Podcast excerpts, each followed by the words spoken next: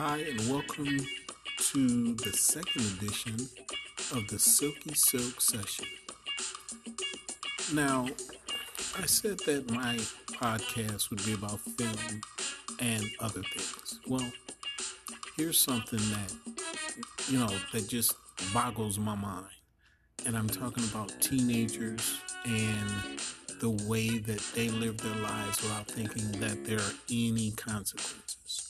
For instance, I'm walking up to the school the other day and I hear a young lady behind me screaming. So, of course, I turn around. When I turn around, she's sitting on the hood of her friend's Jeep and they're riding down the street going at least 30 miles an hour. And I had to do a double take because I'm thinking to myself, what part of either one of y'all is not thinking that what if she falls? What if she falls when another car is passing by and runs over her? What if she falls as you're driving and she falls off? And as I turned around and looked again, you know, they're laughing and giggling and, and, and just having a good old time. And I'm, I'm, I'm scratching my head going, what are you thinking? Now, here's my question to you all.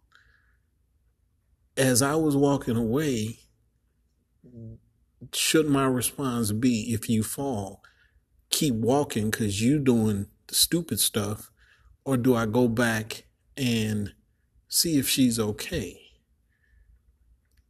I'm I'm part of me says you deal with the consequences, but then the other part says, hey, that's somebody's child. But it just fascinates me why teenagers just don't understand consequences. They don't they don't turn in work. They get an F or zero, but they don't understand that when you're sitting there in class doing nothing, that's going to end up being a zero.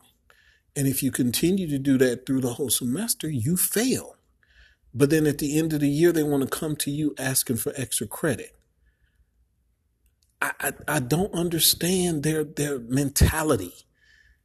So, you know, listen to this podcast and somebody help me out with this. I understand that, you know, the the, the young brain doesn't mature until you're 25, but you know, I'm surprised a lot of kids out here are still surviving with the stupid stuff that they're doing.